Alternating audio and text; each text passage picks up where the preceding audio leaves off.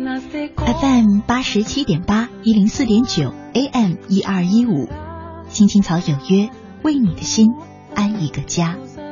收音机前的听众朋友们，草家的家人们，大家晚上好，欢迎准时走进由中央人民广播电台华夏之声为你带来的青青草有约。我是你的朋友乐西，在遥远的首都北京向你送去夜晚的问候。你在他乡还好吗？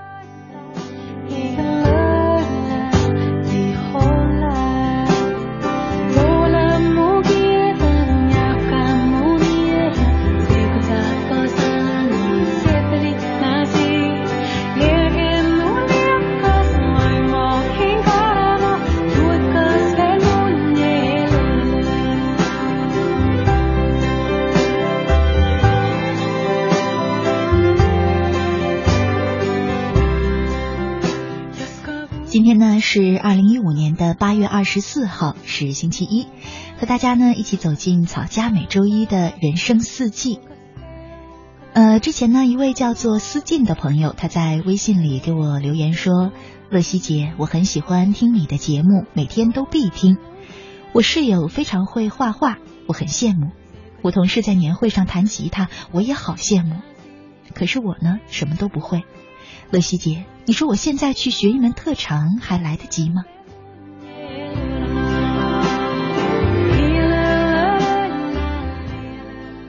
嗯，我猜思进大概是二十多岁吧。二十多岁再去学一门特长来得及吗？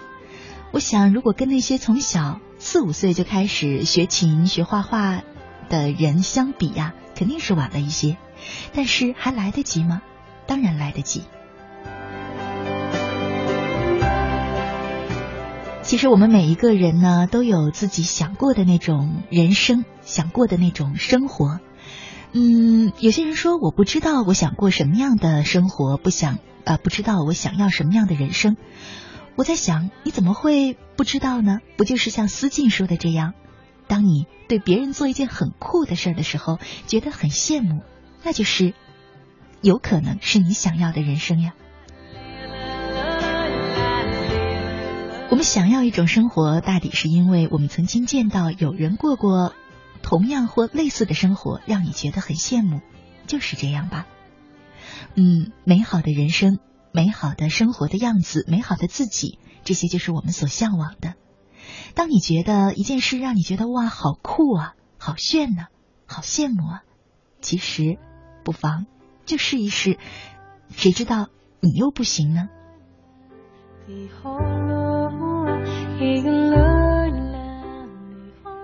很多人过着我们羡慕的美好人生，可是你有没有想过，没有人生下来他的人生就是美好的。每一个人过着你想要的生活，都一定是他一个人暗自在背地里把自己修炼成那个样子，把他的人生修炼成那个样子。与其去羡慕别人，与其对别人说一声哇好酷，不如把你的人生修炼成你想要的模样，为了你想要的生活努力的去过人生。人生中理想的目的目的地啊，也许需要慢慢的一天天前往才能够到达，可是呢唯有现在就开始去做，义无反顾，勇往直前，你才能够到达你想要的人生。毕竟如果你想看繁花似锦的风景，你一定就会走一条一长充满荆棘的路，越美丽的风景，通向它的那条路往往会越坎坷。所以今天的人生四季，我要和大家聊的话题呢，就是不要再去羡慕别人了，把你的人生修炼成你想要的模样吧。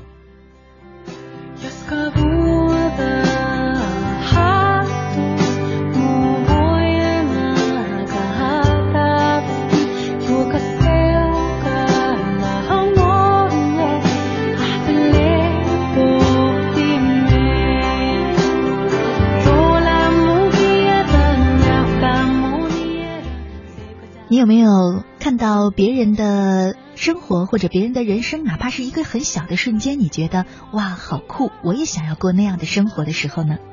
如果有的话，也不妨和我们来分享一下，说一说你觉得那些好酷的生活瞬间，你觉得你想要的人生美好的人生是什么模样的。也许在这一刻你觉得很兴奋很幸福，脑海当中有一些画面，不需要管它是不是真的现实，不需要管究竟要走多远才能通往那条路，就大声地说出来你想要过的人生是什么样的吧。不要禁锢你的想象力，禁锢你的梦想。好了，在微信上搜索我的账号乐西，快乐的乐，珍惜的惜，找到我的账号加关注，就可以直接留言给我了。来说说你想过的美好人生是什么样的，期待着你的参与。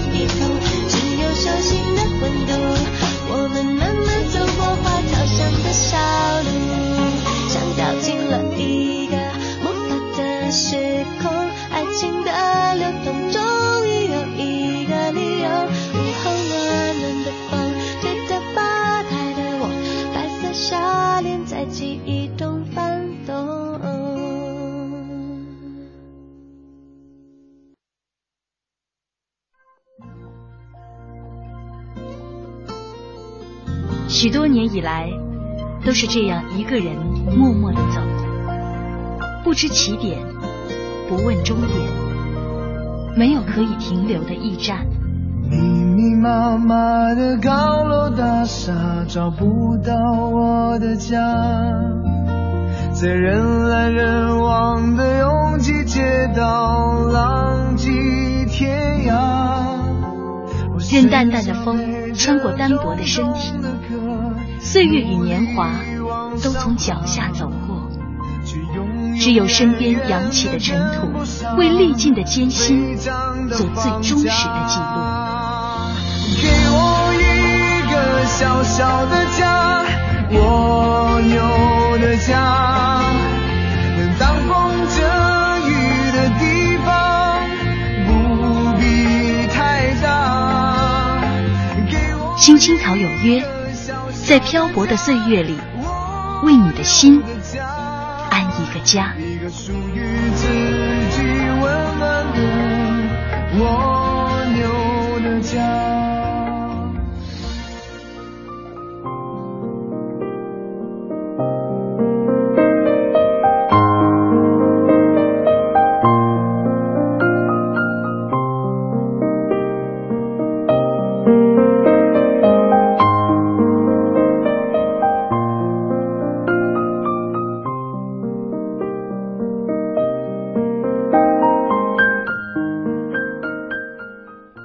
夏之声，青青草有约，人生四季，我是乐西。今晚和大家一块聊的话题是把人生修炼成你想要的模样。接下来呢，和大家分享一篇文章，唯有义无反顾才能勇往直前。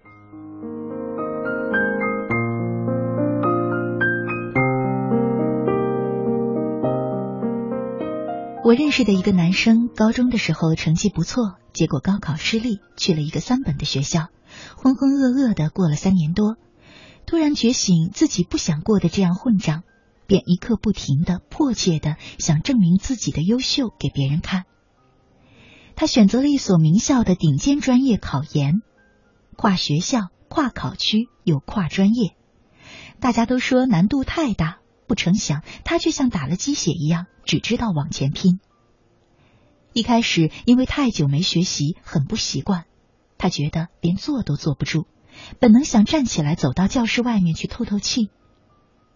他一咬牙，索性在学校后面的工地上偷偷拿了四块砖头绑在自己的鞋带两边，想从桌子上站起来都抬不起脚。还有一个学姐机械系出身，毕业后却找了一份梦寐以求的咨询工作。刚进公司什么都不懂，跟客户聊几句就卡住了，每个细小的事情都急着问同事，以至于人家都觉得他烦了，懒得为他解释。于是他每天把自己遇见的问题都记下来，晚上回去自己狭小的出租屋里，翻着买来的书，开着电脑，一个个找答案，时常弄到三四点，早上七点钟又准时去上班。就这样神奇地度过了惨不忍睹的三个月，他奇迹般地搞定了一单重要的生意，在公司里也迅速站稳了脚跟。那些在你看来毫不费力却优秀无比的人，其实没有一个不是非常努力的。好在每一段不为人知的辛酸过后，都会收获意想不到的惊喜。当你真正渴望到达一个地方的时候，你会开始拼命地换算努力同幸福的转换，根本没有时间去思考其他。为什么青春会这么短暂？这往往是我在赖床时抱着被子嚷嚷的话。所以才要更加努力，赶快做完必须做的事儿，然后去做自己真正想做的事情呀。这是我起床开始新的一天时自己给自己的回答。生命中需要那么一种纯粹的勇敢，去灌溉你心里最美的那朵玫瑰花。不断向前奔跑的努力，听上去或许很辛苦，可等你真正找到了这种勇敢，你只会觉得这持续的努力是种莫大的快乐，甚至是幸运。我们会觉得焦灼痛苦，往往是因为我们追求的是比别人更好，而不是比昨天的自己更好。就算生活有快乐也有失落，但只要有收获就是值得庆贺的。只要一直在前进，在崭新的每一刻里，你会不断发现自己更加精彩的可能。曾经的你在远方，而最好的你在路上。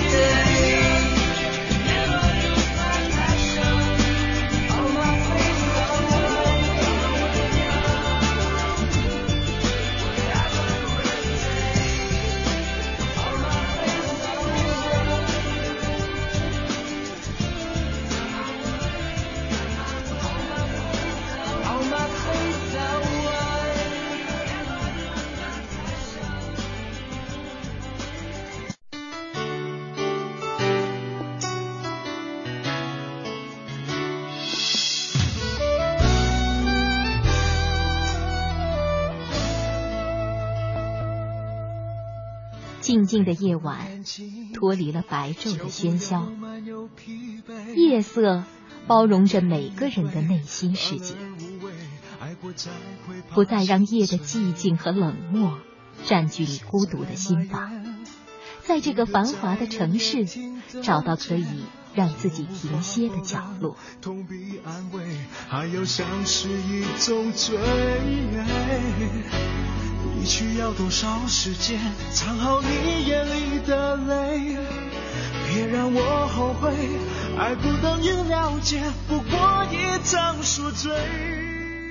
青青草有约，每晚守候你的心情讲述。带走你的心，让给我逃避的空间。别在梦里眼泪，所以我开始怕黑，却太接近夜，太接近清楚的终结。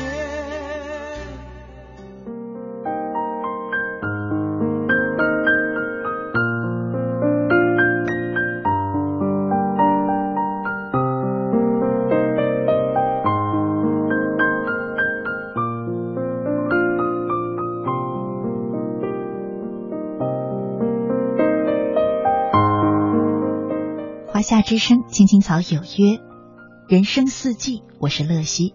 今晚和大家一块聊的话题是，把人生修炼成你想要的模样。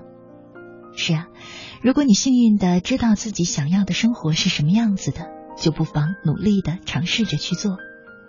我觉得最可怕的不是努力努力，却发现最后并没有过上自己最初啊最理想的那个生活，反而是在开始或者没开始的时候就畏手畏脚。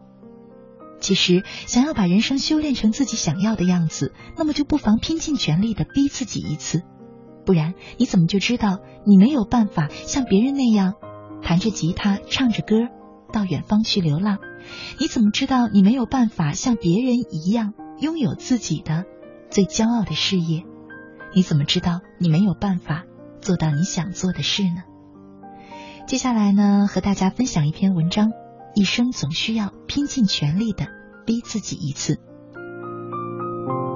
在我们读这篇文章的同时呢，收音机前的你不妨也和我一块想一想，在我们之前的人生当中，是不是也有这样的经历，曾经也逼自己拼尽全力过一次呢？又是为了什么事儿让你有这样的经历呢？通过我的微信账号乐西，快乐的乐，珍惜的惜，参与到我们的直播互动当中，留言给我。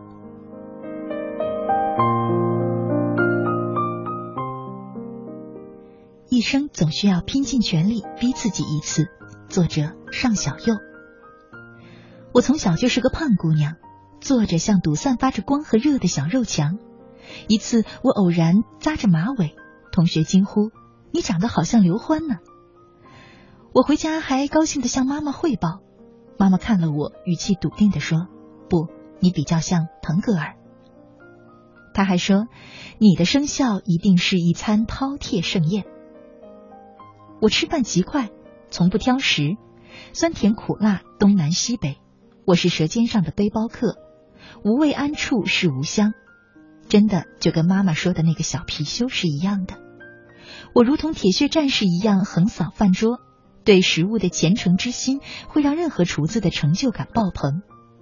小学六年级就能一口气吃八块排骨，吃带壳类的海产品节奏快的像小鸡啄米。去年我高考，家长的后勤保障工作做的是极为出色，菜肴不仅营养丰富，而且花样百出。我觉得我就是想吃熊猫肉，我妈都能提着刀上卧龙保护区。那时候热火朝天的读书，日日像打卡一样，在丰富的三餐之后久坐不动，晚自习后再来一大碗夜宵。然而热量并没有燃烧成解决题目的灵感，而是化为了脂肪，囤在腰腹之间。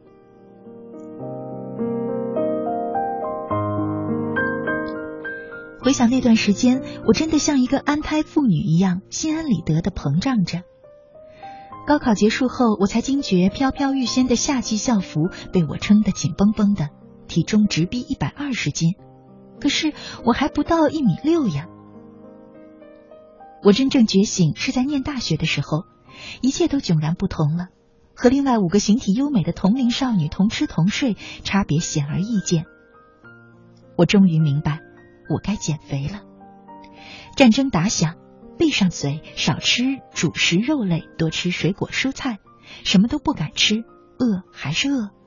接着就是迈开腿，跳绳、俯卧撑、慢跑、健美操，天天换着花样锻炼。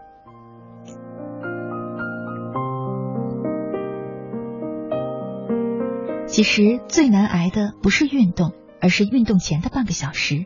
想要改变的坚定，抗拒流汗的焦躁，大吃大喝的后悔，混合着逼迫自我的无奈汹涌而来，几乎把我坐立不安逼至精神崩溃。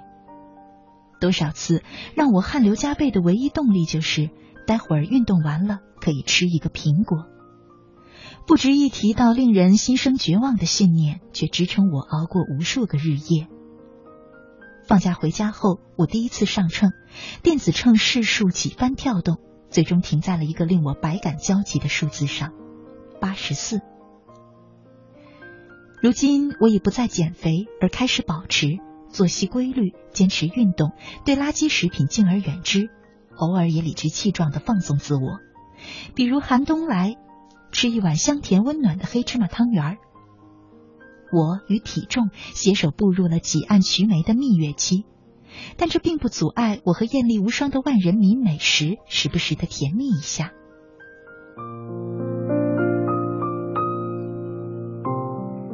为什么我非要打这场战争呢？思来想去，我终于找到了一个似是而非的答案。我，一个标准中国式教育流水线打造出来的普通人，按照这碌碌无为的人生轨迹，也会继续这样下去。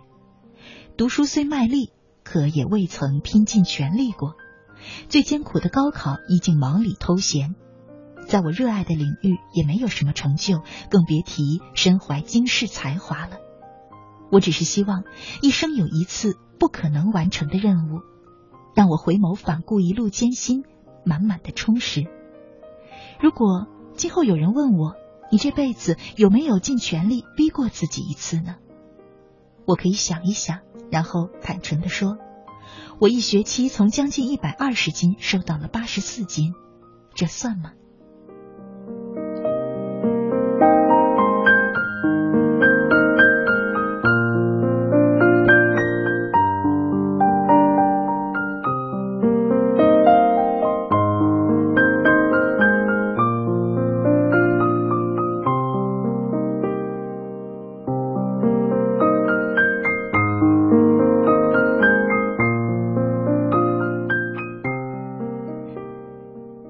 你这辈子有没有尽全力逼过自己一次呢？当你也问自己这个答案的时候，我想，如果你回想起有这样的经历，至少你会觉得今生并没有那么遗憾。如果你也有的话，不妨通过微信赶快和我们分享吧。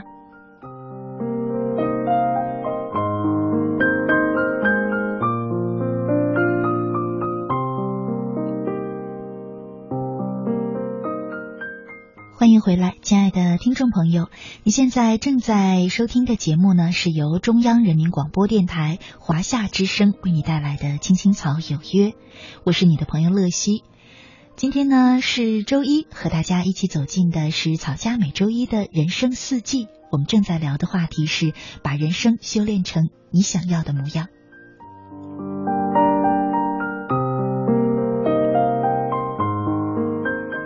究竟你想要的人生是什么模样呢？假如给你一个机会，你想要的人生一定能实现，你要如何描绘那样的人生画面呢？在我们节目进行的同时，赶快通过微信参与到我们的直播互动当中，和我们分享你想象当中的美丽人生吧。在微信里搜索我的账号乐西，快乐的乐，珍惜的惜，找到我的账号，嗯，加关注就可以直接留言给我了。在上半段的节目最后呢，我和大家分享了一篇文章，一生总需要拼尽全力逼自己一次。嗯，结尾的时候呢，有读到这么一句话，如果有人问你，你这辈子有没有尽全力逼过自己一次呢？你要怎么回答呢？我觉得这句话是个好震撼每一个人心灵的话。是啊，如果你回头想想来时的路，发现自己从来没有那种拼尽全力为了一件事不顾一切勇往直前的经历，那么我想你的人生更多的可能会有那么一点遗憾。很多时候我们想要做的事，其实做不成，会不会有一点遗憾呢？可能只是一点点一点点，而那种遗憾更多的是一种坦然的。可是如果你从来没有开始过，又或者从来没有逼自己拼尽全力过，那么那种遗憾可能是真的冷冰冰，让你感受到万丈空虚的。所以不妨借着今晚这个机会，借着这篇文章，我们都来问一问自己，你也有没有一次逼过自己拼尽全力的经历呢？你有吗？如果有，也不妨和我们在微信当中分享，我们一块来听听你的故事。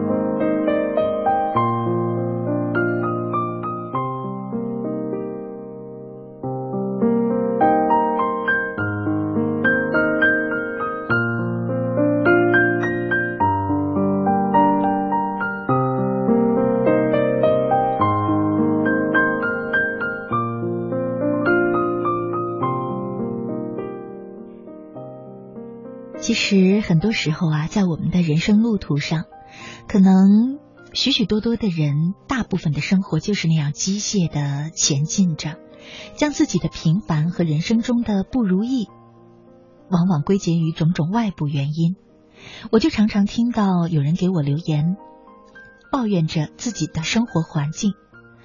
可是呢，不论是工作、生活、求学，事实上，拥有更好人生的人并不比大多数人更有才华，更有条件，有更好的生活环境。其实差别就在于积极的人生具备面对人生中遭遇的困难挫折所需要的决心、毅力、专注力和驱策力。他们可能清楚自己的道路是什么，然后就修炼修炼修炼修炼着，他就过上了你想要的人生。修炼修炼着，它就变成你曾经幻想过你自己的样子。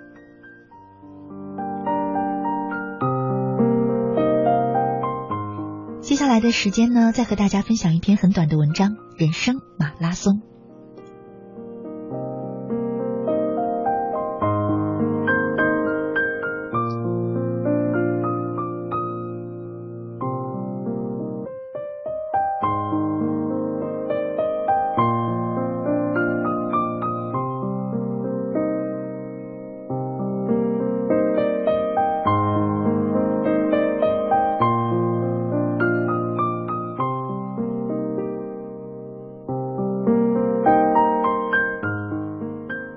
我朋友是个非常有名的马拉松运动员，他参加过全球各种大大小小的马拉松比赛，得奖无数。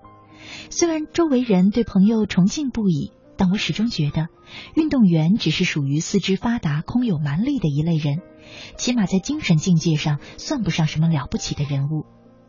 有一次，我有些戏谑地问朋友，你参加马拉松比赛这么多年，对一个运动员来说，获胜的关键因素是什么呀？是体力吗？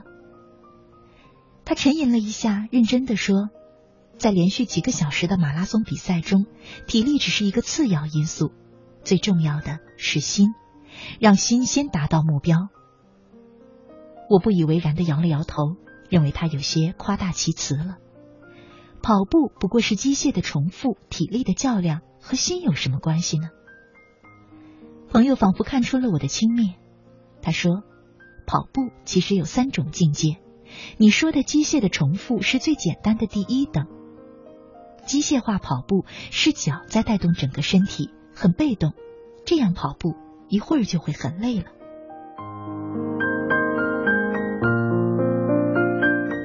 而第二等呢，身体保持前倾趋势，带动脚步，成为惯性，用惯性来跑步，这样跑步会相对轻松很多，因为跑步已经成为一种生活方式。第三等是用心跑步，心念目标，让自己的心先达到目的地，然后内心不断鼓励和温暖自己，这样跑得最远，而且最轻松。每次马拉松比赛都是对体力的极限挑战，每个人都会遭遇气喘、脉搏加快、血压升高、呼吸困难、肌肉酸痛、速度减慢等各种不适。在别人的眼中，干嘛要做个吃力不讨好的事儿呢？只有让心先跑到了终点，才能克服各种困难，因为只有你了解它的意义，只有你自己才能强迫自己去做。只要你做了，你就知道没什么事儿能难得倒你。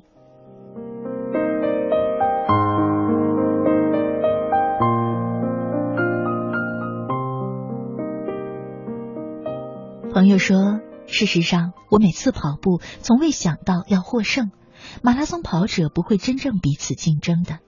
当你和几万人一起跑步时，就算你是第三名、一万名或是第两万名，又有什么差别呢？重要的是你必须跑完全程。跑者真正的对手其实是自己。我听得入了迷，我没有想到跑步中也有这么多的学问。朋友说，其实这三种跑步的境界也代表着我们人生修为的三等境界。第一等，被动的人生，很机械化的接受一些东西，不愿意改变。第二等，积极的人生，保持奋斗的习惯，让优秀成为一种习惯。第三等，有规划和梦想的人生，他们永远都是心灵先抵达终点，然后一步步努力克服困难，累积一段时间，那就是成功和卓越了。在人生的马拉松中，有的困难出现得早，有的困难出现得晚，但是不管在哪出现，你必须克服它们。生命就像是一场马拉松，你的竞争者就只有自己。我深深地被朋友的智慧折服，同时也为自己的无知和浅薄向他道歉。我突然明白，一花一世界，一叶一菩提，只要善于体悟，即使是跑步这样简单的事情中，都包含着非常深刻的道理。朋友又笑了笑，反问我，那你的生命马拉松中，现在处于哪个境界呢？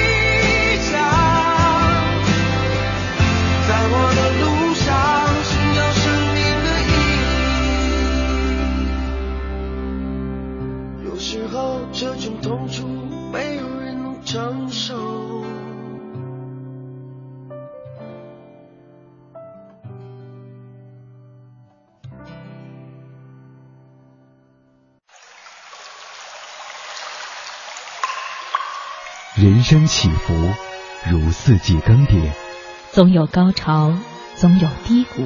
行到水穷处，坐看云起时。青青草有约，人生四季。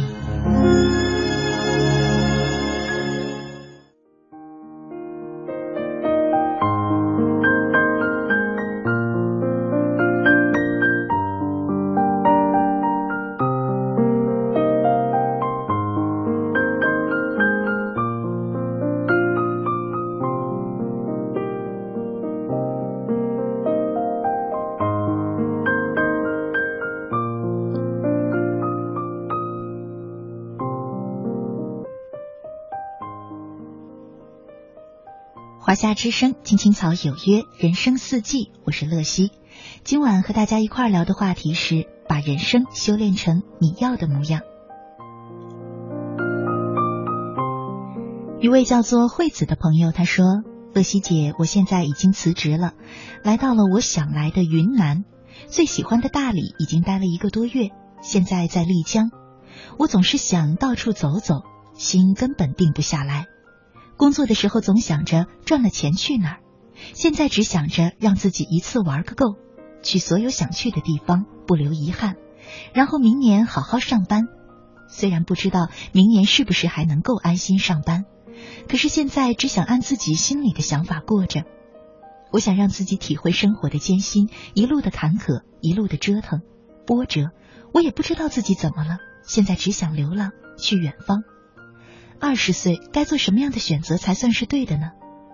我为什么不明白？我这样觉得错的，又觉得好像不后悔。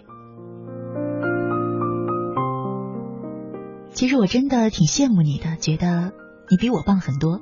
我曾经从前啊也有过这样的想法，想着呢，嗯，不需要有什么积蓄，办一张工作签证，可以一边工作一边旅行的那一种，然后到国外去一个人尝试着能不能独立的生存。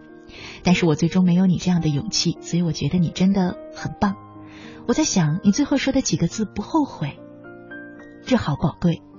人生不后悔，还有什么所求的呢？至于你说二十岁不知道自己想过什么样的人生，我简直想告诉你，这真的太正常不过了。有多少人二十多岁就知道自己想过什么样的人生呢？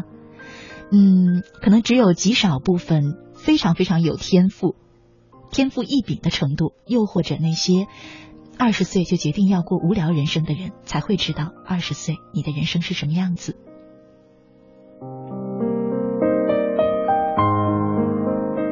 我在想，总有一天你会感谢二十岁你出去看世界这样的经历，可能也正是这段经历，让你至少在三十岁的时候，可以清清楚楚地知道你想要的人生是什么样子的。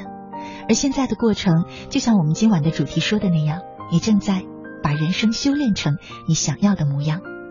节目的最后，和你也和大家分享一篇文章，定见。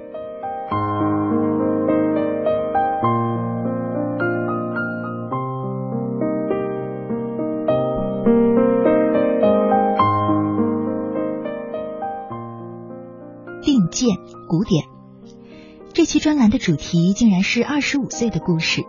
我太爱艾丽和杂呃和编辑了，让我不用故作冷静、犀利、科学的分析别人，说说我自己的生活故事。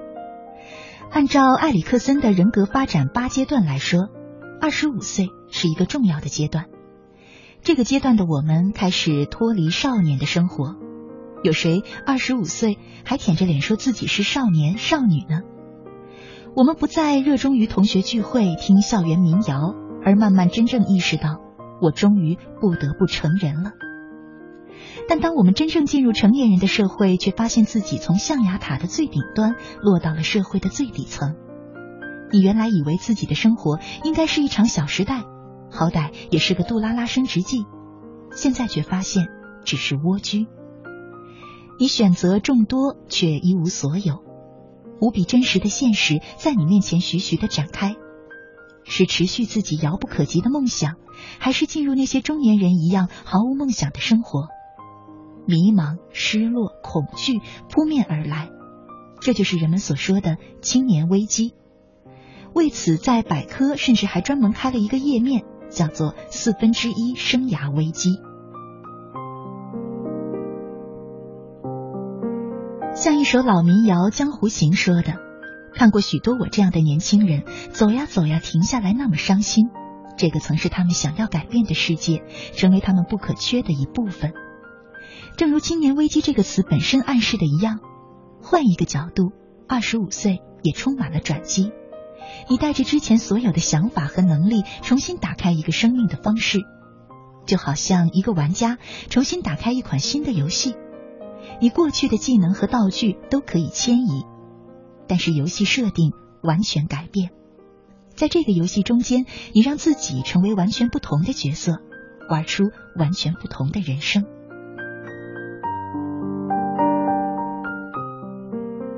我始终感谢我在二十五岁做出的选择。二十五岁那年，我还是某个著名英语学校的老师，当时这里还没有搞上市，自由主义和人文精神洋溢。当时的我留着齐肩长发，穿一个脏兮兮的列侬头像的 T 恤，读古拉格群岛，讲 G R E 词汇，居然也没有被虚下来过。零四年时，英语老师的收入甚好，如果你周六日连续十个小时不要命的猛讲，那每个月也有三万多的收入。很多老师用一课一冰箱、一月一车轮来激励自己，开始累积自己的第一桶金。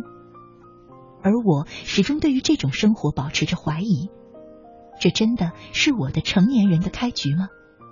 我决定过另一种生活。每到周日的课程，我就会背着一个七十五升的离家出走包到教室去上课，装上想看的书和 D V D， 在课程结束后打车到机场，随便买一张去哪里的机票或火车票，去内蒙古草原，去就要淹没的三峡，去西藏，去父亲当年的矿坑，去任何一念之间想去的地方，然后在那里看书或者到处待着，四处逛逛，在周四的晚上再回到北京休息讲课。三年以后，我的大部分同事都在北京有不止一套房子，有稳定的生活，有的还当上了学校的校长或主任，还有人创业成为了企业家。而我看起来一无所有，我所有的就是对于生活的定见。在亲眼看到和经历了那么多的人和事，在安静地读完了历史上吸引我的经典，在为自己做过那么多正确或错误的人生试验之后，我对于自己和未来的生活逐渐有了一种独特的定见。这定见在游历中形成，被摧毁又慢慢升起，被打磨，被质疑又被验证，逐渐结晶了下来。这定见让我在今后十年的人生分岔路中毫不犹豫，让我在面对不确定无法知道结果时，依然对自己和世界有最好的猜测。今天离我的二十五岁已经过去十年了，我热爱这段生活，我无数次的后怕自己没有进行这样一段人生试验，也许因此我会在人生之路上慢走几步，但是我却找到了自己的人生定见。一个无意义的生命并不会因为比别人更快、更长或更成功而变得有意义。而又有什么比明知是一条干涸的河流却非要航行更可悲的呢？如果有什么能告诉即将要面对青年危机的人们，我的建议是停下来，别着急成功和追赶，停下来看看，安静地看看焦虑躁动的自己，为自己的未来找一些定见，让自己有机会在一个完全不同的文化、环境和视角反思自己的生活，然后重新回到你的生活，温柔而坚定地生活起来。只要你开始寻找，你总能找到。突然想起来，埃里克森还说四十五岁还有个中年危机，我期待这个危机，我想我的离家出走包了。